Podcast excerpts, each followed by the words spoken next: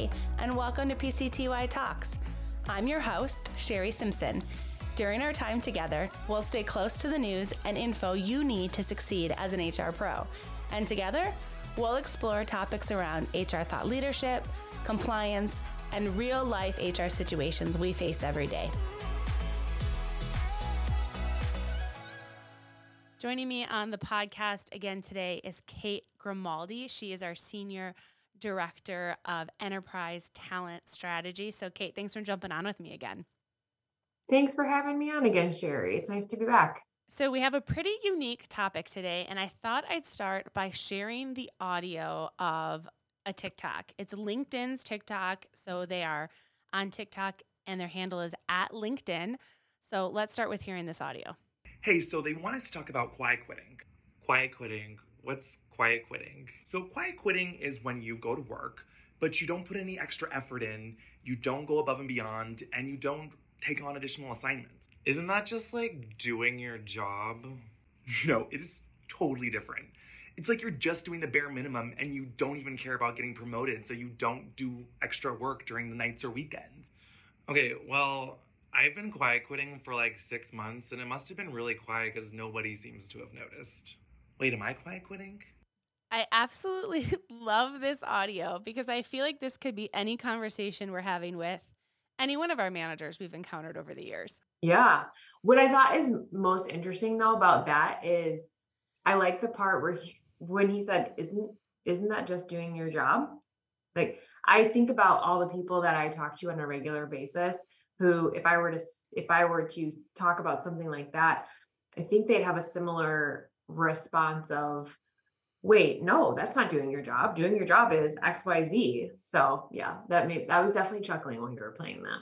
There was a great article that cnn just posted called quiet quitting rejects hustle culture. Bosses may want to take note. Um, and I, I love this line that they have in here and it kind of talks about where this idea is coming from and uh, how it's being articulated. And and it's really about people are tired tired of leaning in tired of feeling guilty about taking vacation tired of the nine to five that's more like the nine to seven or eight tired of panic attacks in the middle of the night um, tired of maybe the sunday scaries if, if some of you get that who are listening. Um, and i think it's such an interesting concept because it's become this buzzword on tiktok and on social media. And the reality is the people who are quote unquote, and I'm saying that on purpose, quiet quitting are meeting expectations. So, how do you have those conversations with leaders if, if they're coming to you with this concept around quiet quitting? And in some respects, those people are exceeding expectations because their version of quiet quitting is still probably more than what somebody else is doing. So, I think it's a really interesting concept. You know, you think about being tethered, right? Prior to the pandemic, and, and that same CNN article that you mentioned references this this concept of you're you were tethered to the office, you were tethered to your desk, to your car, to your mode of transportation. And then when you went home, you untethered. And for some people, that was super helpful because then they sort of untethered themselves. Now, there were other people who stayed tethered. But when the pandemic hit, it was this new wave of there's no direction around how to untether yourself. You are in it at all times. I mean, I, I most people work in a similar space that they live in. So they don't necessarily have a room in a corner somewhere that has a locked door. It is part of their living room or their kitchen, or it's a side area in a family room or an office that also, in my case, houses games and other documents and the printer that you need for school. So you don't just get to walk away and shut the door, you go back in multiple times. You know, I think when you're talking to leaders, it's really defining what the difference between meeting expectations and above and beyond is and what what is okay. And the reality is when you hire someone to do a job and you give them the job description and they meet all of those expectations, they're doing the job that you hired them for somewhere along the way, Sherry, we decided that doing the job you were hired to do wasn't good enough. And I don't know, I, when I'm talking to leaders, I'm reminding them of some of the concepts that they probably heard about early on in their career, which is asking people questions, checking in on people, and telling people, hey, it's okay for you not to check that email. Um, I have a new a new person on my team. And a couple weeks ago, we were talking about something on a Friday around two. And I told her I was going to take a look at it and I'd get back to her. And she said, okay, great. I'll make sure to check in a couple times this weekend to see what you said. And then I'll, I'll make sure to do it. And I laughed and I said, why, why would you do that? Don't do that. And she said, what do you mean? I said, you do not need to check anything over the weekend. The weekend is for rest.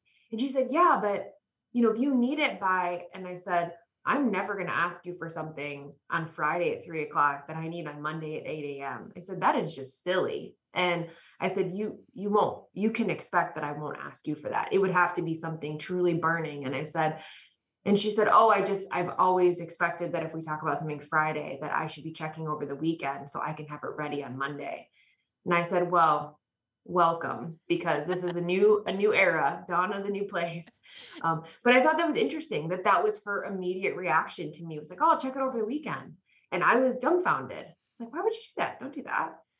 You know i think about this when we've talked about discretionary effort right? We want our employees to have this you know super highly engaged discretionary effort view of doing their job.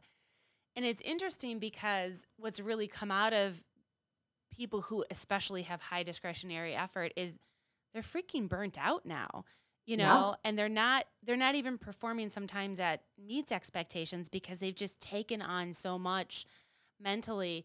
I, i'm curious your your take on you know if you're a leader right who has high discretionary effort and is working all these hours and checking email on the weekends as um, myself included, falls into this category.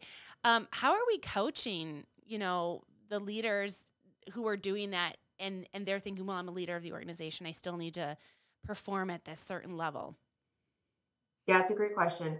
You know, in those in those circumstances, I usually ask them to look at their leader and ask them what what behavior their leader is modeling for them. Because most behaviors as with anything else and if you look at any sort of psychology behind it behaviors are learned. There you know there are innate things and then there are learned behaviors. At work work is learned behaviors. If you're a product of your environment. So if your leader is answering emails and giving you tasks over the weekend you're going to feel the same way. So, as a leader, are you taking a look and saying, what behaviors am I modeling?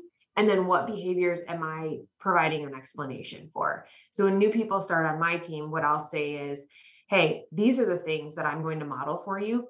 Here are some other pieces to know about me and my personal schedule. When my daughter has gymnastics, that might mean I have to pop out an hour before the end of the day. So you might see things come back later on the evening. That's for me. I'm not going to ask you for something and I'm going to do a really, I'm going to focus on asking you for something with the date attached to the following day. Tomorrow, can you please XYZ?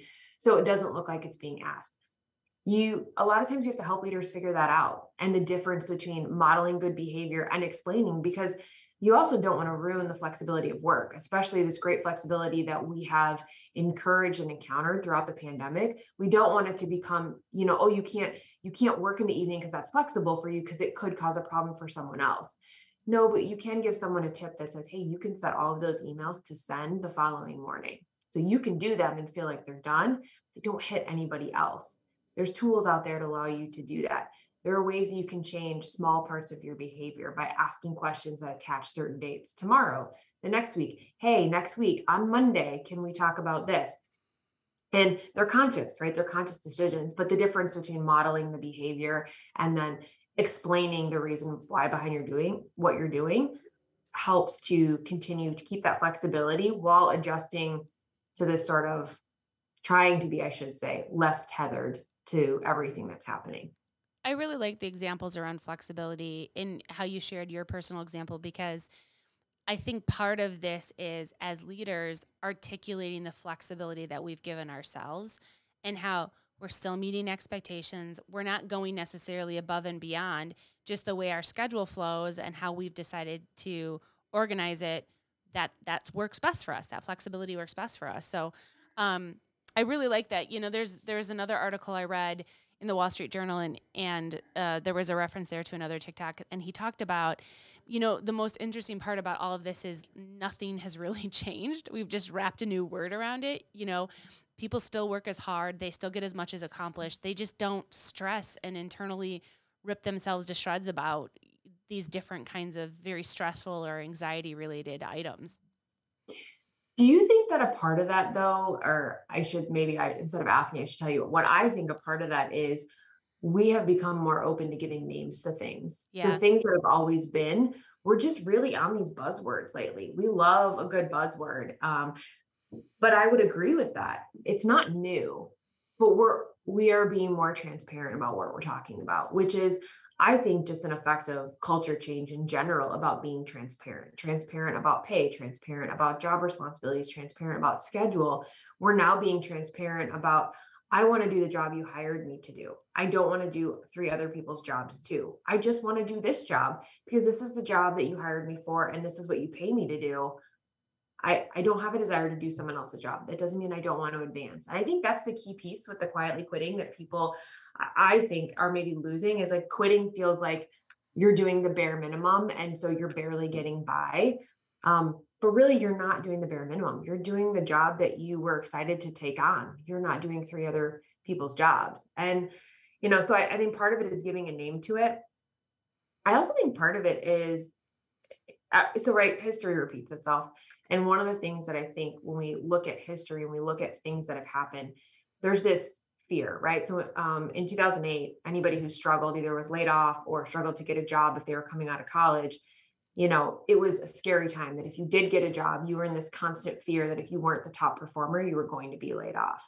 You know, when the pandemic hit, we went through that same fear all over again. People were like, everyone's going to lay everyone off. You have to be the top performer. I think we're kind of going back into that piece that we saw probably in 2012, 2013, after people started to feel safe again. Like, okay, now can I just do the job that, like the one job that I was hired for instead of having, you know, what we call corporate side hustles? And it's, it's, it's the same, but it's also different. And the people who've already been through this once before i'm not gonna um not gonna call it anyone anyone's ages on this podcast but i would venture a guess that are people who have been through the the recession previously have similar thoughts about that and sort of it's that fear that i think is instilled and never actually goes away. That's like a it's that it's a little bit of trauma and i don't want to be super clinical about it but like there's a trauma piece that sits in your back of your mind i'm not number one all the time am I going to be the last? And if I'm last, am I first to go? And there's that, you know, you end up in that. I know there's a, a psych term for it where you, you know, worst case scenario, but set up to yeah. fail, set up to fail. Yes. you know what? I think we should coin a new term. I don't, I don't think I've seen this as a buzzword yet. I think quietly quitting is quietly performing. That's the reality, oh. right? You're performing as expected. Um, like you said, you just don't want to do this extra stuff. I want to ask you a question about something I just read recently that kind of falls underneath the same concept. And it's this term, an, another buzzword, right, called quiet firing. And the, the concept around it is um, that you have an employee who's meeting expectations, they're effective in their role, but they're not being offered promotions, they're not being offered raises. And when management is asked about it, they kind of avoid the question. Have you seen this bubbling up yet? Uh, I think it's getting there. What's interesting though, as you were talking about that, that came to mind was, and I, I myself am guilty of this. When you talk about people getting promoted, one of the things that you tell people is you got to go above and beyond. That's how you get promoted. You go above and beyond. And as you were talking, I was thinking, like, when did that, when did going above and beyond, like, when did that become the new normal? right? Like, so now you can't just do a good job in your role and do everything you're asked. You have to do more than everybody else, right? So if your job is 40 hours a week, you got to do 50 plus hours of work and then you can get promoted.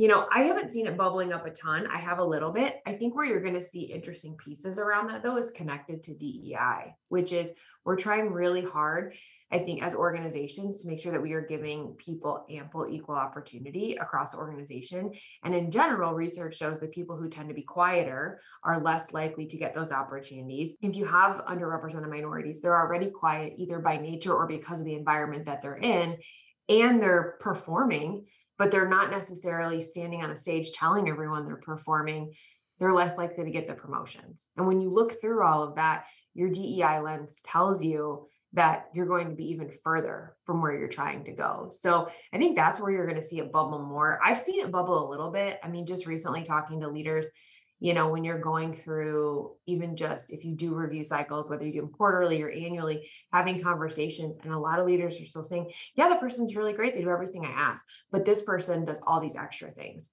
And I remember asking someone recently, I said, but do all those extra things, is it useful? And they're like, what do you mean? They said, well, those extra things, is there, is there a revenue component? Are they driving something? Like, what are those extra things? Well, no, they just do all these extra things. And I said, so they're doing, maybe they're doing them for them. No, they're doing them for us and we should reward them. I said, but you didn't ask them to do any of those things. Well, yeah. I said, do you, but if you didn't have those things, would the job still be okay? Yeah, it would be. I said, okay, then all you're doing is burning that person out and not giving them the accolades for actually doing the job that you asked them to do. Like and it's so right it's it's it's a weird mind trick on your on your head because somewhere along the way someone decided that you can't just do the job you were hired to do. You have to do your job times you know two. And then you get opportunities. Well it goes back to that idea around hustle culture right? I got to hustle to get to the next level. And i think there's definitely a shift that we're going to have to see when we train our managers on how to think about performance expectation, promotion criteria, competencies, all all the things that are, you know, our words in the HR space that we we live by and help to drive performance.